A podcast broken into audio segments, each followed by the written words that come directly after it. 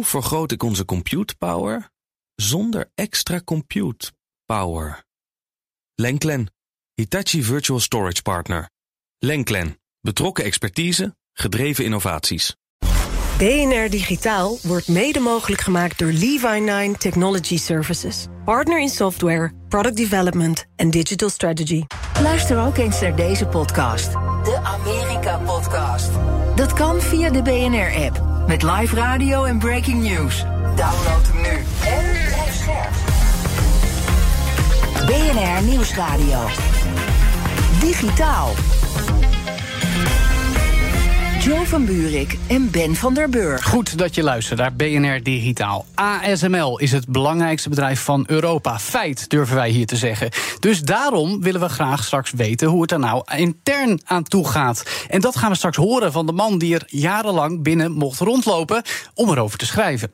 Daarna praten we met de organisator van MedAms. Het event waar AI, AR, VR, XR, 3D en Web3 en nog meer termen samenkomen. Hoe dat eruit ziet en klinkt, horen we dus later. En we praten in de tweede helft nog over hoe we oorlogen, zoals nu in Israël en Gaza, beloven, eh, beleven op social media. En wat dat betekent voor onze beleving in de samenleving. Maar eerst, Ben van den Burg, Ja, moeten we het hebben over het nationaal AI-debat. mooi hè, dat gaan we organiseren. Ja. Nee, er is zoveel te doen natuurlijk. En toen hadden Skillstown een triple. Ik in de rol van triple dachten we van... er moet een nationaal AI-debat komen in Nederland. Dat moeten we jarenlang doen. Want we hebben zoveel discussies wat de mogelijkheden zijn... wat de gevaren zijn, hoe we ermee omgaan. We hebben het er wekelijks over. Daar hebben we natuurlijk Nexus voor. En ben je digitaal voor. Maar ik dacht Ja, ook, en de technoloog. technoloog, mooi... maar we moeten ook een nationaal debat met alle topmensen... die onder leiding van jou, Joe... die gaan discussiëren over wat moeten we nu met... AI? Hoe gaan we Ja, daarmee om? precies, En ja, wat zeker. kunnen we... Nou, en dat is heel belangrijk. En daar ben ik heel blij dat we dat 1 november gaan doen. Precies, ja, 1 november, woensdagavond om eh, 7 uur live te horen op BNR, op het slot van BNR Digitaal. Aansluitend nog een napraat via de livestream bij Skillstown. En daar hoor je dus dan mensen van Microsoft die daar volop bezig zijn met hoe AI bij ons gebruikt kan worden. Ja. Europarlementariër Kim van Sparretak, die we ook hier regelmatig in het programma hebben. Verline Hermans uit onze alleen maar toppers. panel. Ja, precies. Nog meer mensen eigenlijk eh, uit alle hoeken van Ja. de techsector. Met allerlei verschillende bezigheden en perspectieven, vooral ook op AI. In drie verschillende subthema's gaan we dus ja, ruim anderhalf uur over AI En wat is de- debatteren. Wat is de kernvraag die jij beantwoord wil hebben? Hoe hebben wij AI nodig? Hoe hebben wij het nodig? Ja. Grappig, want ik heb van hoe moeten we nu ieder moment in het nu ermee omgaan? Hoe moeten we ermee omgaan? Dus Ja. hoe hebben we het nodig en dan hoe je mee omgaat Ja, als maar eigenlijk mens hebben we het al, dat zeggen we wel eens. Bedoel, we hebben al complexe algoritmes, zelflerend of niet. AI is daar Ja, maar het is nu in de versnelling. Natuurlijk, dat is, maar dat is het hele punt. En dan is de vraag van, oké, moeten we dan meegaan in die versnelling? Of ging het eigenlijk prima totdat twaalf maanden geleden ChatGPT kwam... en we opeens allemaal gek geworden zijn? Dat is mooi, en nu popt hij over. Ja, vol ermee, vol doorgaan. Nee, dat kan niet. Ja, en, en dat debat moeten we dus voeren. Precies. Wat zijn de katers? Ja, nou, dat gaan we dus doen. Nogmaals, woensdagavond 1 november om 7 uur live op BNR.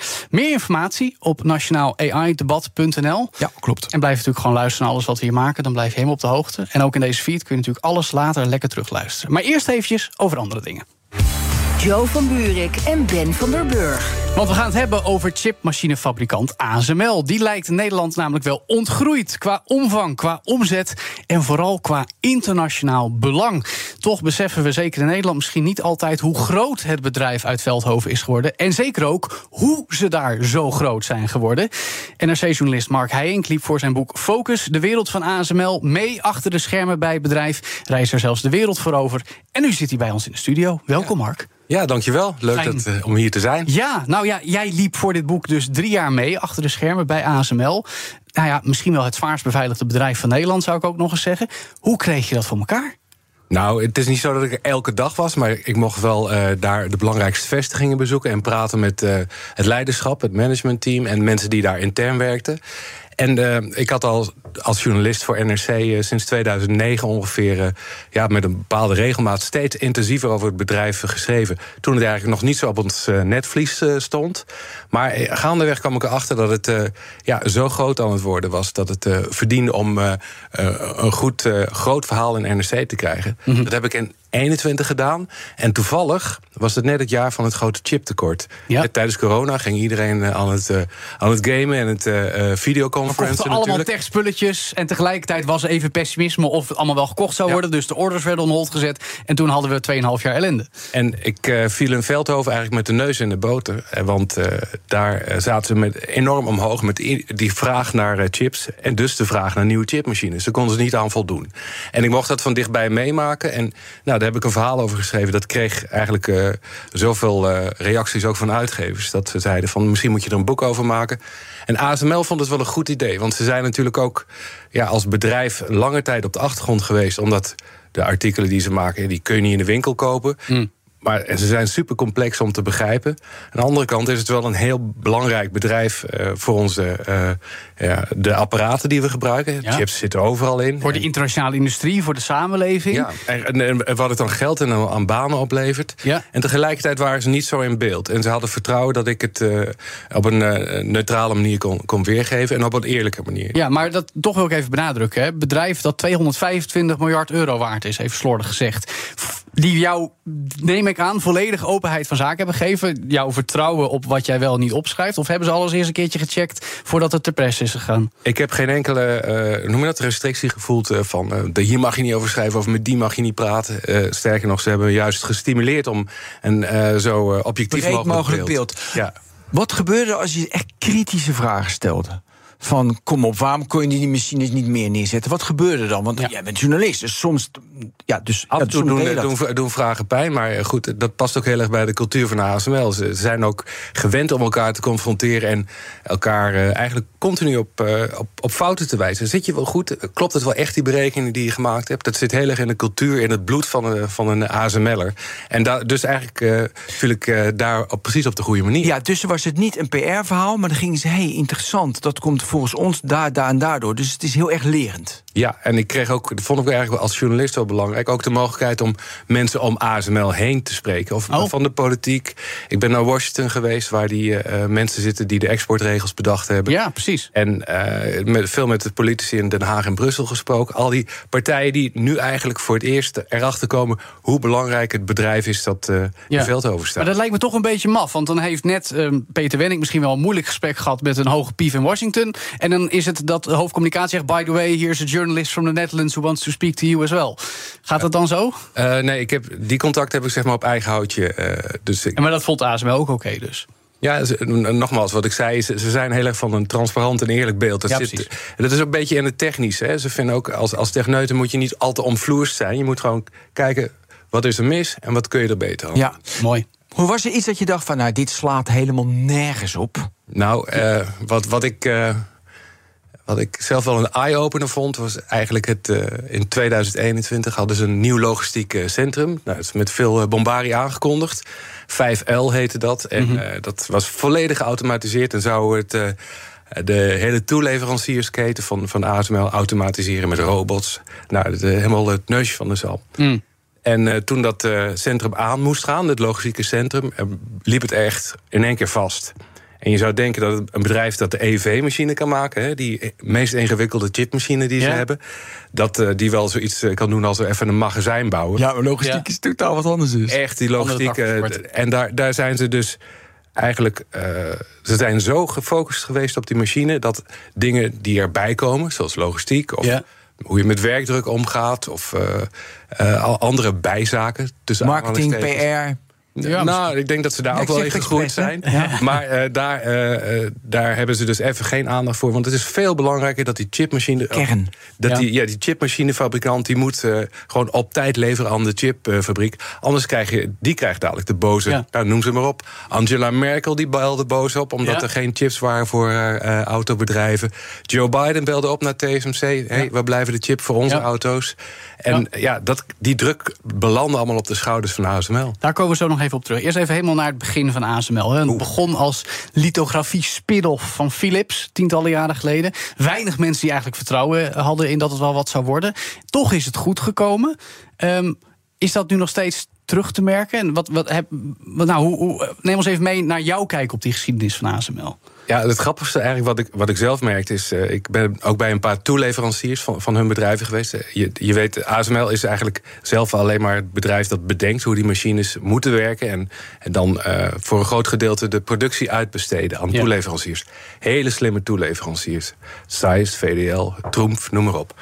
En uh, daar hoort ook bij dat ze al hun onderdelen uh, uit die toeleveranciersketen halen. We hadden het net al over logistiek. Ja. En elk onderdeel viel me op toen ik een keer bij een toeleverancier rondliep. Uh, begint met het nummer 4022. En ik denk, hè, dat is toeval. Toen kwam ik het in Taiwan ook tegen. En ik zag het in Korea, ik zag het in, in Arizona. Overal hetzelfde nummer van ASML-onderdelen. En wat blijkt nou? Dat is hetzelfde systeem dat Philips eigenlijk al in de jaren 50 en 60 gebruikte. Oh, wow. Dus ze hebben dat eigenlijk nog nooit veranderd. Ja, het hoeft het niet. Als het werkt, dan is het goed. Ja. En um, dus dat geeft aan dat die oude Philips-technologie uh, nog steeds gebruikt wordt op de een of andere manier. Zit letterlijk nog steeds in DNA, zou je kunnen zeggen. Ja, dat, dat, dat is een mooie manier om het te omschrijven. En tegelijkertijd, toen uh, ASML werd losgekoppeld van, uh, van Philips, of eigenlijk opnieuw begon. Ja. Toen was het apparaat nog helemaal niet af. Dus toen werkte de lithografie-machine nog met, ja, met een soort olie, met hydraulische systemen. En het was, ja, dat wil je helemaal in een cleanroom niet hebben, al die, al die ja. oliegeur. En ze hebben dat dus telkens weten te verbeteren. Vaak ook door Philips geholpen. Ja. Philips heeft ze eigenlijk ook een beetje uh, als uh, eerste klant geholpen. Zo van zet ze maar bij ons neer, ja. die machines. En vervolgens de ruimte gegeven om de vleugels uit te slaan. Hè? Ja, en ook op een paar hele cruciale momenten... toen ASML door het oog van de naald ging, financieel gezien... Ja, precies. hebben ze een lening verstrekt. Eigenlijk op het moment dat Philips al zelf bijna aan het omvallen was. hey Mark, ik heb me ook mogen verdiepen natuurlijk in ASML de afgelopen jaren. En ik heb vaak de indruk, en nu moet je dat ontkrachten... dat ook alles toevallig samenviel. Heel veel geluk is het. En nu gaan we achteraf gaan bekijken... oh, ze hebben dit, dit, dit gedaan... en daardoor is het zo'n belangrijk bedrijf. Heb jij gelukselementen ontdekt? Of zit er ook echt, zeg je, nee Ben, het is geen geluk. Het is structuur, het is bedacht. Uh, nee, Ben, je hebt een beetje gelijk. Of zoals, uh, bij, zoals ze bij uh, ASML zeggen, zeggen jijn. Hè? Dus ja en nee tegelijk. Oh, mooi. Op Duits. Um, ja, ze hebben heel veel geluk gehad. In de zin van dat uh, ze bijvoorbeeld net begonnen op het moment dat er een soort uh, dip in de chipindustrie zat. Mm. Die direct uh, al hun concurrenten heel veel pijn deed. Maar ze hadden nog geen klanten. Ja, dan maakt het eigenlijk niet zoveel uit als het dan even als er wat minder vraag is. Ja. Dus ze hadden supergoede technologieën. nog niet af, maar de basis was er. Ze hadden heel veel mazzel dat er een paar gezaghebbende figuren direct bij waren die enthousiast waren die een, uh, een beetje een cowboy-mentaliteit hadden, een brutaliteit hadden. De brutaliteit die Philips niet had. Dat was meer een keurige Het was eigenlijk een moloch op dat moment. Hè? En ASML Ja, kon lean zijn. Ja, een beetje bureaucratisch en zo. En Maar dit was ook agressief, ook in sales. Hè? Gewoon door ja, af. zeker. Dus dat, dat waren allemaal eigenschappen die erbij hoorden. Maar tegelijkertijd hebben ze een paar keer ook enorm gezwijnd. Uh, ik denk uh, bijvoorbeeld hoe ze door de eerste patentaanvallen gerold zijn met, uh, met Nikon. Ja, of zijn rechtszaken over geweest, toch? Dat, dat, daar zijn rechtszaken. Er zijn twee uh, uh, verschillende rechtszaken geweest. De eerste keer waren ze niet voorbereid. En uh, er stond eigenlijk een, een productie, of hun asset in Amerika stond op het spel. Dat was toen hun belangrijkste markt. Mm -hmm. Als Nikon toen gewonnen had, had het kunnen vergeten. Zo. En uh, dat was omdat ze eigenlijk zoveel haast hadden om die machines op de markt te brengen, dat ze vergeten waren om uh, patenten uh, vast te te registreren, ja. Ja, en dat lijkt heel saai en bureaucratisch, maar het is zo belangrijk. Want als jij groter wordt, dan gaat je bestaande concurrent, die zo'n Ja. dikke stapel patent heeft, die gaat zeggen van hé. Hey, Volgens Ja, mij hebben wij dat als eerder zeggen, dat klinkt als Ja. een rookie start-up mistake, zou ik Ja, zeggen. Ja, en precies. eh, nou, daar hebben ze van geleerd. En de tweede keer dat eh, Nikon het probeerde, het waren ze wel voorbereid. En dat, dat is eigenlijk een heel spannend verhaal. Ik kan het verhaal verklappen, maar mag je eigenlijk Nee, ook vertel, kom op, nee, vertel het. Ehm, Heel kort tipje van de sluier dat mensen het gaan lezen. eh, nou, je moet je voorstellen dat eh, Nikon ook digitale camera's maakt. hè? Jazeker. En ehm, dit speelde in 2017, nog niet eens zo heel erg lang geleden. En die rechtszaak, eh, Nikon zei tegen ASML van... Hey, jullie gebruiken onze immersietechnologie. Dat is Mhm. lithografie met druppeltje water eronder.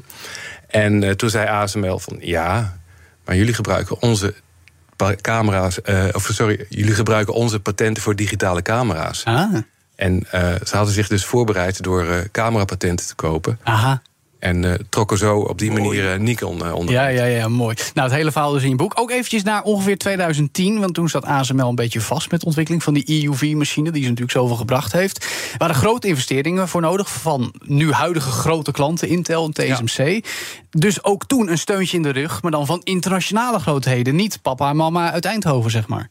nee, nee, nee, inderdaad. Maar dat hebben ze dus ook afgedwongen toen. Ja, dat was, was, een hele slimme zet. je moet je voorstellen dat, ik weet niet of je 2009 nog, of 2008, 2009 ja, nog crisis. Financiële crisis. Dus uh, daar kwam die chipindustrie best wel snel weer bovenop. Maar om die volgende sprong te maken in, uh, naar een nieuwe ja, uh, golflengte voor het licht, eigenlijk die bepaalt hoe fijn de lijntjes zijn waarmee je chips schrijft. Ja.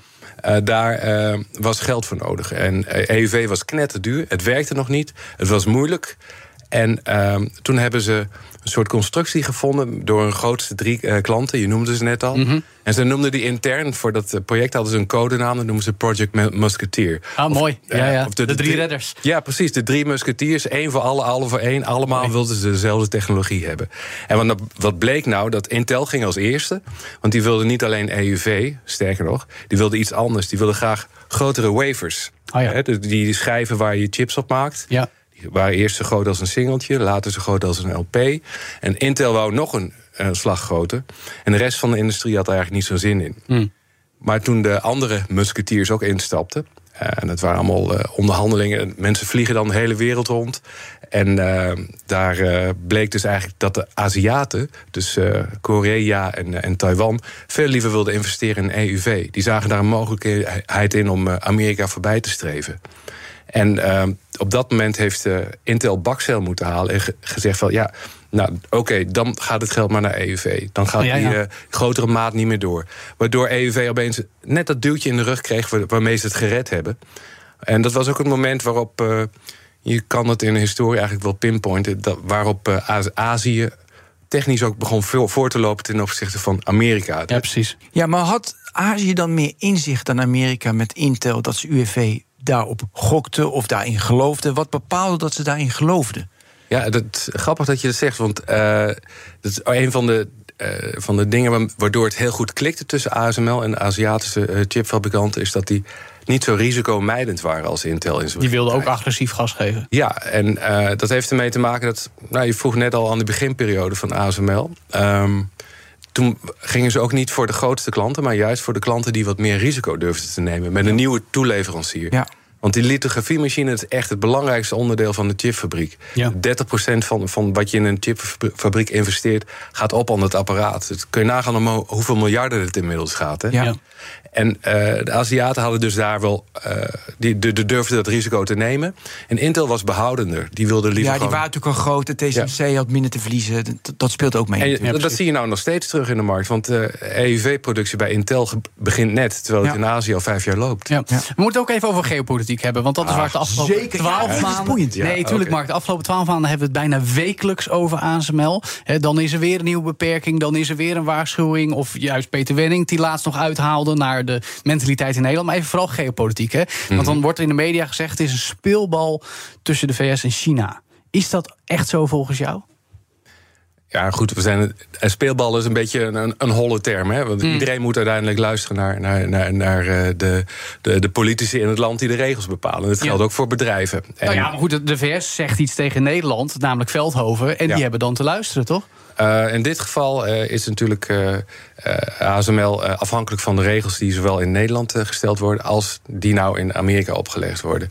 Maar aan de andere kant is het ook ASML dat zelf zo'n belangrijke rol in de chipindustrie vervult dat er natuurlijk ook sprake is van afhankelijkheid de andere kant op. En bijvoorbeeld, kijk, China zal Nederland nooit zo hard aanpakken zolang ze nog afhankelijk zijn van ASML-machines. Ja.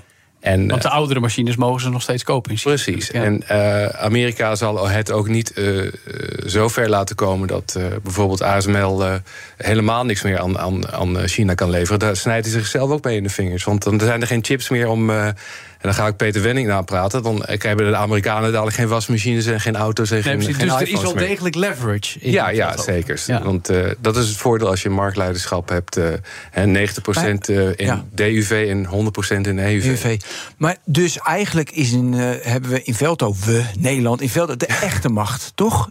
Wij- Eh, nee, dat, dat, is, dat vind ik weer te ver, eh, te ver gaan. Want ehm, je kan wel stellen dat, dat eh, ASML een invloedrijke eh, speler is. Die probeert zoveel mogelijk eh, ja, gradaties van vrijheid te krijgen. Om, eh, je kunt stellen dat ASML het liefst dan elke chipfabrikant zou le- willen leveren zonder daar. eh, de rekening te houden welk land ze zitten. Ze zien zichzelf eigenlijk als een soort nutsinstelling die heel veel winst maakt. ja, ze vinden, ja, ja, Ja. precies, techneutraal vinden Ja. ze zichzelf. Omdat Ja, ja. technologie in de ogen van, eh, van ASML eh, ook een hele positieve kracht kan zijn. Ja, ja, En ja. de Amerikanen framen het heel tijd als eh, ja, het wordt ingezet voor militaire doeleinden Ja. of kunstmatige intelligentie voor, voor defensie of eh, dat, dat soort projecten. En dat, dat besef is bij ASML helemaal niet. Hoe wordt er in andere landen eh, van Azië tot VS over ASML gesproken? Wat jij net beschrijft, hè, dat gedachtegoed. Zien ze dat daar of kijken ze alleen maar naar die rol die ASML vervult? Nou, het grappige dus, zeg maar, werkend dan in het boek en in het onderzoek merk ik dat ik in het buitenland heel weinig hoef uit te leggen over wat ASML betekent. Dat, dat boek- snap het direct. ja, als Nog ik in veel eh, dan Ajax.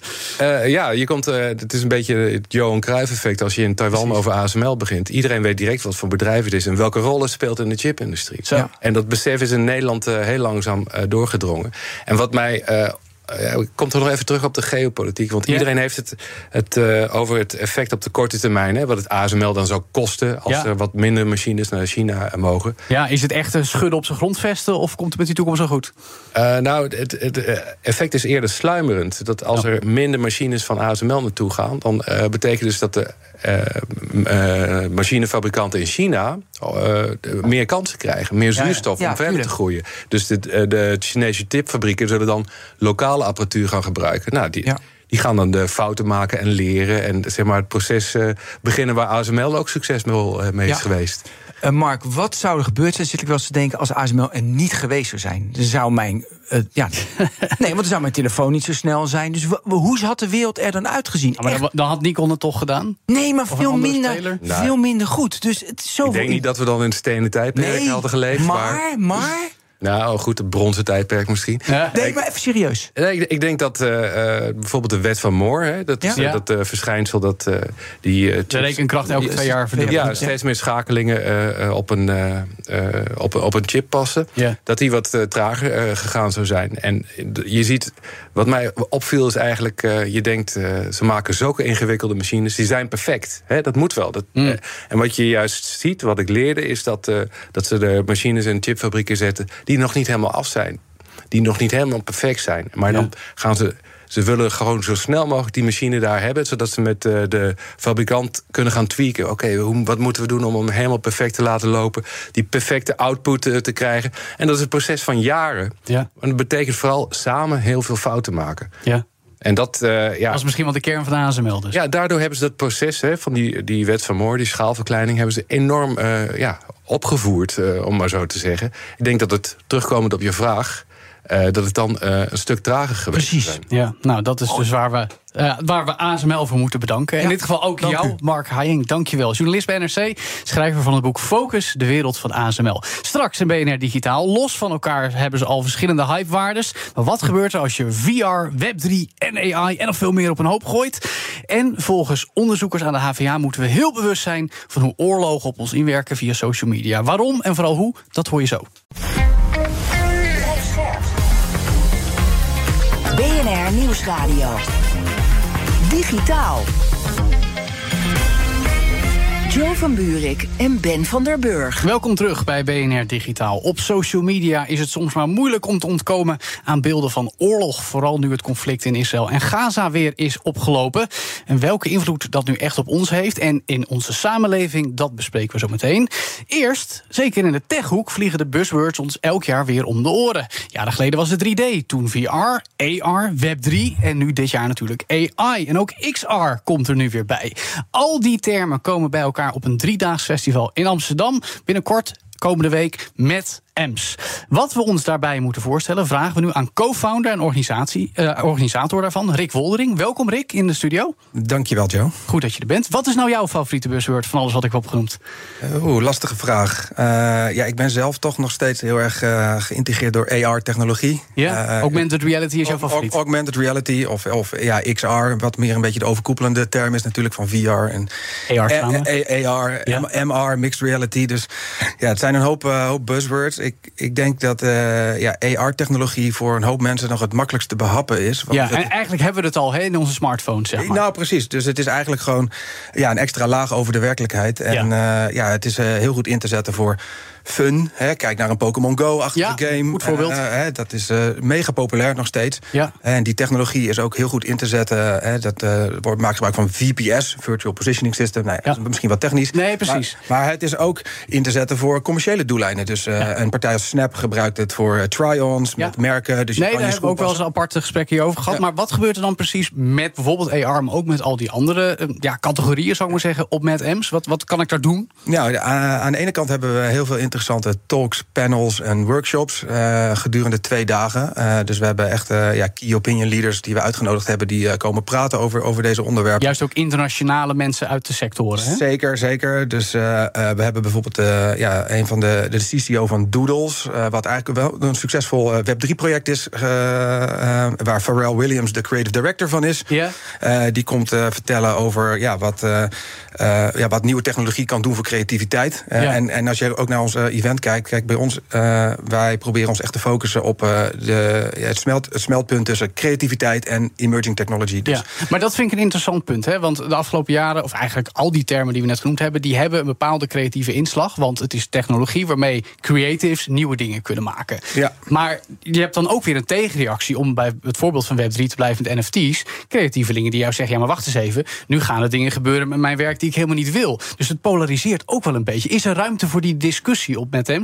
Of is het alleen maar Halleluja. Hoe mooi het is? Nee, zeker niet. Uh, nou, een goed voorbeeld daarvan is dat we ook een, uh, een samenwerking hebben met het Foam Fotografiemuseum. En ja. uh, die hosten een, een talk, een panel over wat de invloed is van AI op fotografie. Ja, die dus, zijn daar misschien niet altijd even blij mee. Nee, nou daar hebben we twee, twee, twee kunstenaars, visual artist Milo Poelman en Sander Koers, komen iets vertellen over ja, wat voor invloed dat heeft op hun werk en hoe zij daarmee omgaat. Ja. Maar aan de andere kant, kijk, het, het geeft ook heel veel mogelijkheden natuurlijk. Want ja, heb je wel eens een prompt ingevoerd in een, uh, in een AI-tool. Ja. ja, daar komt niet altijd fantastisch werk uit. Nee, nee, nee. dus je moet ook een goede kunstenaar zijn om, uh, om, om daar iets moois uit te krijgen. Dus ja. dat en soort dingen laten we ook zien. Ja. En uh, zijn er ook hele discussies over waar de rechten liggen, van waar, waar, de, waar de modellen op getraind worden? Ja, nou, ethiek in, in AI is ook een, een onderwerp wat bij ons zeker aan bod komt. Dus uh, het is, ja, we proberen verschillende aspecten van, van die technologieën te laten zien. Ja, precies. en misschien nog leuk om te melden is ook van ja, we, we kijken ook naar. we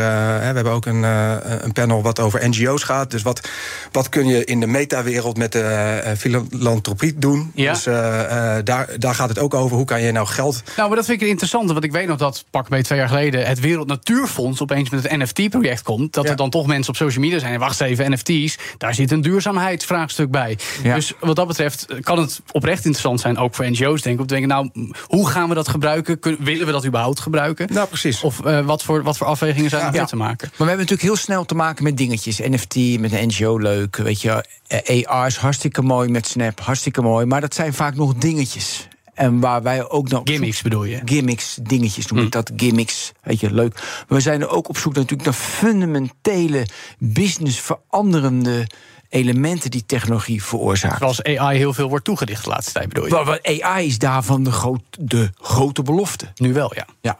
De, kun je daar voorbeelden van geven? Welke talks zijn daarvoor? Ehm, nou ja, goede, goede vraag. Eh, we hebben bijvoorbeeld iemand eh, van de CTO van Picnic. Die, Ja? eh, die, Oh, die daar ook iets over komt. Een AI-first bedrijf hoor ik wel eens. Nou ja, precies. Die komt daar ook over vertellen. Dus ja, het is ook van je business optimalisatie. kan je AI natuurlijk ontzettend goed, goed inzetten. Dus Ja. ook dat soort dingen komen zeker, komen zeker aan bod. Ja. Uh, Tegelijkertijd ook even een doorvraag, hè, want het zijn heel veel buzzwords bij elkaar. En natuurlijk, het, de gemene delen is, het is allemaal technologie. En allemaal technologie die creativiteit enabled, zou ik ook zeggen. Maar je gooit ze wel bij elkaar. Terwijl, weet je, iemand die heel erg met AI begaan heeft, is, heeft misschien helemaal niks met Web3.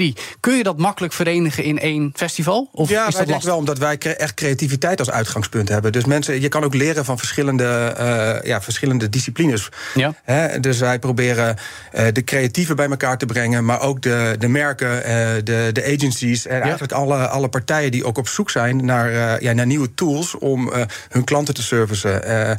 dus ja, vorig jaar bewees. Uh, dat dat heel goed werkte. Uh, ja. we, hadden, uh, ja, we hadden heel veel bezoekers. Hoeveel en, mensen komen er ongeveer af? Ja, er komen, vorig jaar hadden we rond de 1500 mensen per dag. Ja? Over drie dagen? Dus. ja, precies. Ja, We hebben eigenlijk één openingsdag, wat een, wat een openingsevent is... en dan twee dagen conferentie op donderdag en vrijdag dit jaar. Ja, precies. We gebruiken daarvoor de gashouder. Nou, een supermooie locatie. Ja. en de, ja, die locatie is ingericht... Het is de gashouder en dan hebben we daarnaast ook nog het Westergasterras... de ja, Wester, Westerunie, Westerliefde. Maar dat zijn wel allemaal verschillende communities. Weet je wat ik net al zei? Sommige mensen doen AI, sommigen doen NFT's, sommigen doen AR, whatever. Um, het lijkt me toch lastig om ze bij elkaar te brengen. Terwijl AI is up there en Web3 is in de mainstream media. Ja, ook hier hebben we het eigenlijk helemaal niet over. Dus noem een mooi voorbeeld met Web3. Dat gewoon wat we allemaal gemist hebben.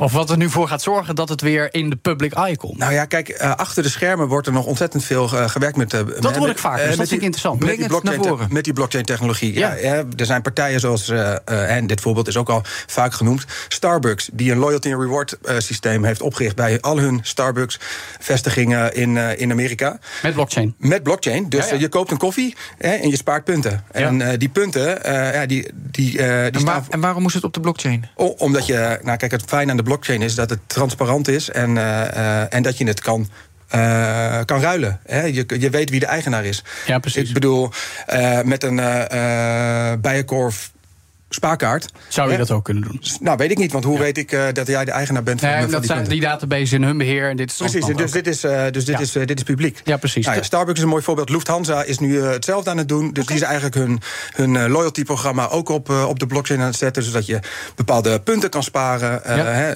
En, maar misschien wil je niet meer bij Lufthansa straks vliegen... maar wil je met KLM vliegen. En dan wil je ze meenemen dan? Dan wil je ze mee, we kunnen meenemen. Nou, dat kan nu niet. Hè. In de toekomst zou moeten uit, dat dat wel mogelijk is. Of je kan ze ruilen. Maar dat vind ik interessant, want in het dagelijks leven ben je ook nog CEO en co-founder van een brand partnership agency. Dus ja. jullie koppelen merken aan dit soort initiatieven, technologieën. Ja, moet je een beetje verbeteren, het is eigenlijk een brand experience agency. Dus, okay. uh, maar in dus ieder geval, jij bent met dat soort partijen in gesprek van, joh, dit kun je allemaal doen. Ja. Uh, is er veel bereidheid om, om dat soort dingen? Of vinden ze het allemaal een beetje eng en zeggen ze allemaal, doe maar iets met AI, want dat is waar iedereen nu iets mee wil? Nee, er wordt zeker naar gekeken om, uh, voor, voor als je kijkt naar de community beelden, ieder, ieder merk is op zoek naar zijn community. Ja. Tegenwoordig om jou doelgroep te bereiken op social media moet je voor betalen. Hè? Je moet de Facebooks, de Googles, et cetera, moet je flink geld betalen om alleen maar in contact te komen met de mensen die al fan van ja, je zijn. marketing is duur op het moment. Marketing is hartstikke duur. Dus hè, partijen zijn, zijn toch op zoek om nieuwe manieren om hun community aan hun te binden. Nou, daarvoor kan je uh, blockchain-technologie inzetten. Ja. je, kan, je kan eigenlijk die communities bouwen. Je kan mensen een token geven.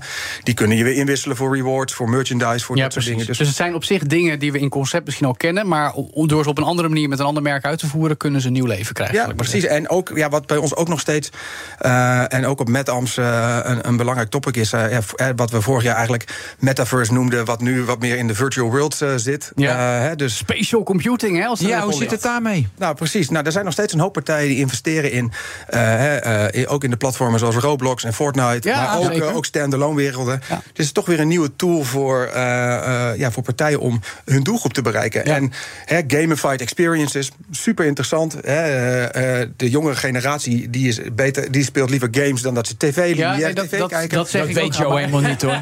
nou, ik wel. Nee, maar juist Apple heeft dat dus wel weer. Een, een nieuwe stip aan de horizon. Ja, en ik denk ook uh, nu hè, met de komst van die Apple Vision.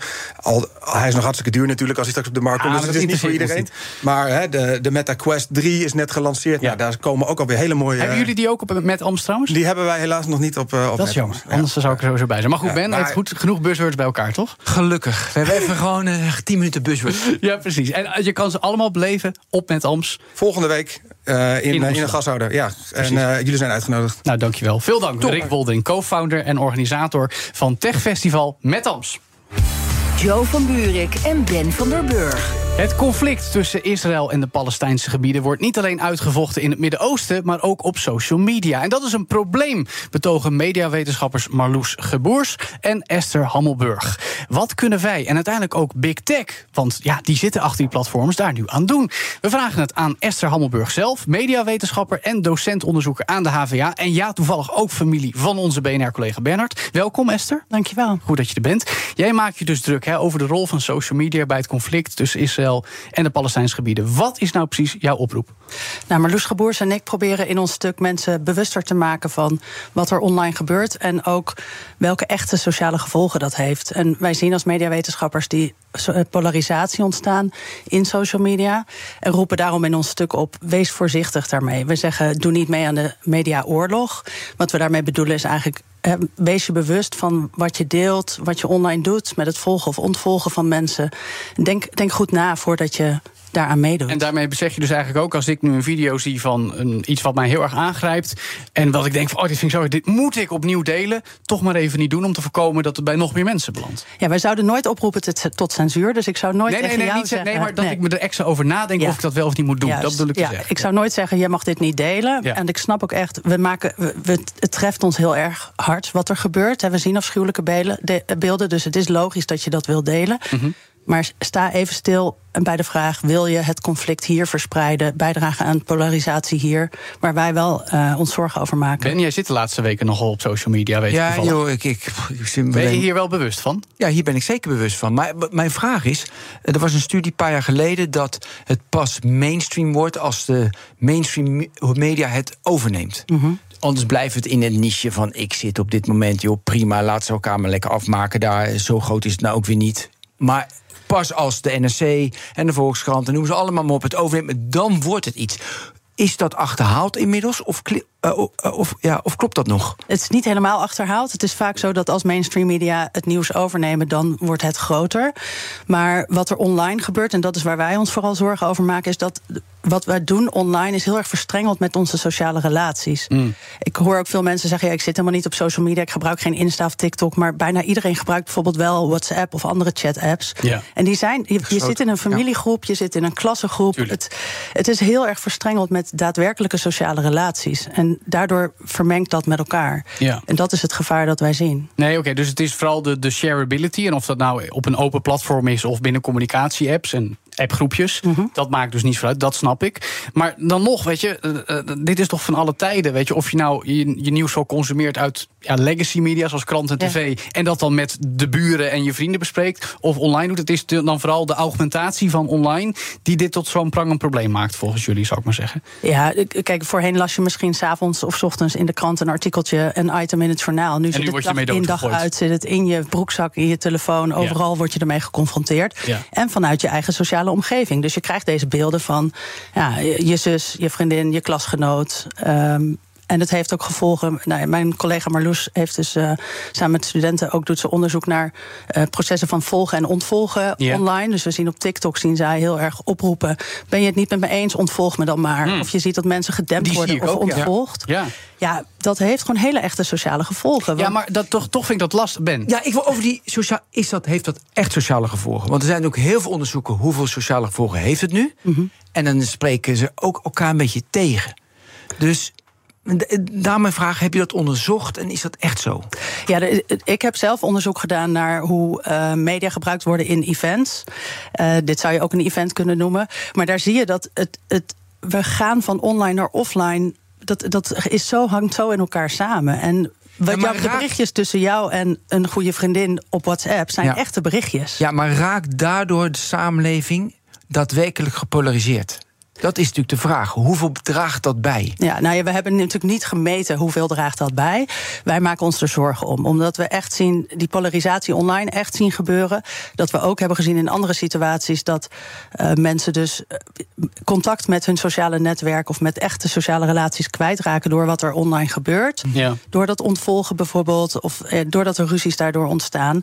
Dus ja, ik kan je niet zeggen in percentages hoe groot de kans is dat we morgen hier in een conflict zitten. Maar ik zie wel degelijk die polarisatie online. En die vervlechting zien wij als mediawetenschappers wel heel sterk. Ja, want je kan ook niet zeggen toen de televisie kwam, is de samenleving op die en die en die manier door de televisie veranderd. Dus dat snap ik. Het is nooit één ding. Het is nooit één ding. Maar je moet je wel afvragen, wat nu zeggen van ja, dat is gevaarlijk. In, ho in hoeverre is dat? Dus daarom die vraag. Ja. Ik zeg niet dat social media gevaarlijk zijn. Nee. Ik zeg ook niet dat we... en, eh, ja, het draagt bij, hè? dat is het verhaal natuurlijk ook het draagt bij. En ik denk dat het gewoon goed is om ons er bewust van te zijn hoe die social media werken. En hoe we ermee om moeten gaan. Dus ik zeg niet dat alle social media afgesloten moeten worden of wat ook. Maar we moeten ons er, we moeten er bewust mee leren omgaan. Klopt, maar dit is een complex probleem. Want één ding is volgen, ontvolgen. Ik bedoel, ik vind het juist fijn iemand ontvolgen waar ik ongelukkig van word. Om wat voor reden dan ook. En ook al is dat iets wat haak staat op wat ik denk wat misschien goed voor mij zou zijn. Goed zo, Joe. Ik wil daar niet mee bezig zijn, weet je wel. Dus ik ontvolg geen. Iets anders is nog met algoritmische tijdlijnen overal waar Ben ook zo fan van is.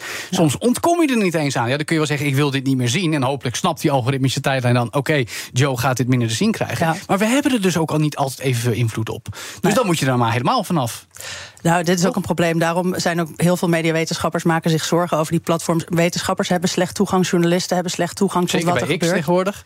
zeker bij X, maar ook bij andere platforms. Ja, dit is wel iets waar uh, we zouden daar beter toegang toe moeten hebben om goed te kunnen volgen wat er gebeurt. Want er wordt ook algoritmisch worden dingen zichtbaar of onzichtbaar gemaakt. Ja, dat is nou Shadowban, daar hadden we het laatst nog over, hebben ja. in Nexus. Dus de, maar goed, uh, jullie hebben een nieuwe term gepitcht, begrijp ik. Participatieve propaganda. Ja. Help nou. me even.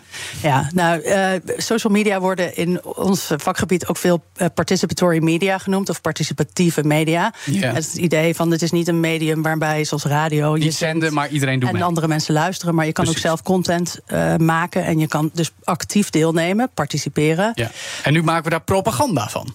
Nou, kijk, propaganda is niks anders. Propaganda heeft een beetje een slechte uh, connotatie. Maar eigenlijk is propaganda is gewoon communicatie die erop gericht is om jouw denken of doen aan te passen of te veranderen of te beïnvloeden. Helder. Ja, dat is ook als je oproept tot gezond eten of oproept om bewust met media om te gaan. Dus wat ik doe is ook propaganda. Dus wat is dan jullie combinatieterm? Nou, uh, het gaat erom als jij dus online materiaal deelt of uh, in het volgen-ontvolgen deelneemt, dan uh, draag je bij aan die participatieve propaganda. En het is belangrijk dat je daar dus bewust ja, mee omgaat. Okay. Dat je dus, dus is iets waar we alert op moeten zijn. En ja. dat moet, moeten we vooral niet doen. Ja.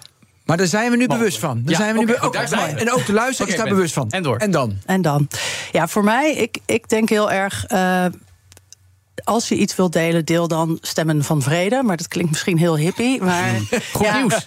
Ja, ik denk, weet je, want ik zie ook wel om me heen. Mensen vragen zich af, wat dan wel? Kun je dan wel iets delen? Of wat moet je dan met je afschuw? Of kun je dan niet? Ik denk dat, kijk, je, je afschuw kun je altijd uitspreken. Je rouw en je verdriet kun je altijd uitspreken. Ik denk dat je uh, voorzichtig moet zijn met hele gruwelijke delen, uh, beelden delen.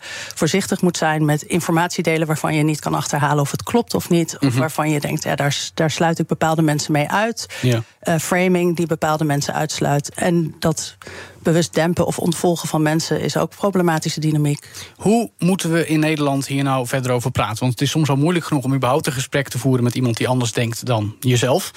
Nu hebben we hier een gesprek over wees bewust over wat je überhaupt ziet. Dat, ja. dat voelt als en dan heb jij een hele lijst wat je dus wel Precies, zou moeten maar dit, doen. Maar dit voelt als een gesprek op een gesprek, als je begrijpt wat ik bedoel. Ik bedoel we leven nu eenmaal in polariserende tijden. Mhm. Mede mogelijk gemaakt door social media, zou ik zeggen. En dan moeten we dus ook nog eens iedereen ervan doordringen. Ben je je wel bewust dat het zo is? Dat is best wel een opgave Huh. Om dat gesprek te voeren? Uh, ja, het is een opgave. Ja, zeker. ik zie je ja. Nou ja, ik, ik zeg niet, ik, het is niet dat ik de hele dag bij post zit te hangen. Nee, ben je wel bewust van wat ik, je doet? Het is een oproep die we doen aan iedereen ja. om je af te vragen: hè, hoe gaan wij in Nederland om met dit conflict? Ja. En een deel daarvan, wat we zien, is gewoon op social media speelt dit erg. Dus de oproep is: wees je van bewust dat je als je hier heel fel ingaat, dat je het conflict verspreidt. Ja. ik ben nu fan van community notes op X. Ik doe mee, dus probeer ik het zo positief mogelijk Jij geeft aan wat er wel of niet klopt aan een post. Volgens mijn normen. Ja, en dan hoop je dat het wordt goedgekeurd. Ja, maar uiteindelijk is het natuurlijk ook weer, uh, komen ook weer mensen die gaan weer lelijke dingen zeggen. Dus het, het, blijft gewoon een issue. Dus... En uiteindelijk zijn we toch overgeleverd aan wat de eigenaren, vaak Big Tech of Elon Musk, met hun platforms willen. En dan kunnen wij nog van allerlei pleidooien, zoals jij hier in de studio houdt, aanhoren. Maar zij bepalen toch? Zij bepalen voor een groot deel van wat, uh, wat we zien. Maar wij bepalen zelf hoe we het gebruiken en wat we plaatsen. En wat we wel of niet doen op die platforms. Dus ik, geloof, ik geloof echt dat die media, uh, dat die bedrijven veel macht hebben met de vormgeving ervan. Maar dat wij als gebruikers ook we participeren, we nemen actief deel. Dus we gebruiken het echt. En we geven het ook zelf vorm door de manier waarop we het gebruiken. Veel dank, Esther Hammelburg zelf, mediawetenschapper en docent-onderzoeker aan de HVA. Tot zover BNR Digitaal. Ook altijd te beluisteren als podcast op elk bekend platform, waaronder bnr.nl en de app van BNR. Kun je ook luisteren naar de tech-update elke werkdag, ochtends en smiddags het laatste nieuws. Op dinsdag nieuwe technoloog ben. Ja, ik was er gisteren niet, dus ik, ja, ik weet het niet meer. Volgens mij gaat het over energie. Energie was het. Iets, Samen met Mark Beekhuis en Herbert Blankenstein. En elke donderdagavond een nieuwe aflevering in onze discussiepodcast. Nexus, dan wel met Ben. Ja. Dus dan kun je hem wel weer gewoon horen samen met andere mensen die hun hot takes over tech delen. En natuurlijk elke woensdag weer. En dus volgende week woensdag 1 november om 7 uur een extra BNR Digitaal met het Nationaal AI-debat. En dus ook een reguliere BNR Digitaal. Dus zeg ik namens onze hele tech-redactie tot volgende week. Dag. BNR Digitaal wordt mede mogelijk gemaakt door Levi9 Technology Services. Partner in software, product development en digital strategy. Hoe maak ik van ons VMware-platform een on-prem AI-platform? Lenklen, NVIDIA AI Enterprise Partner. Lenklen, betrokken expertise, gedreven innovaties.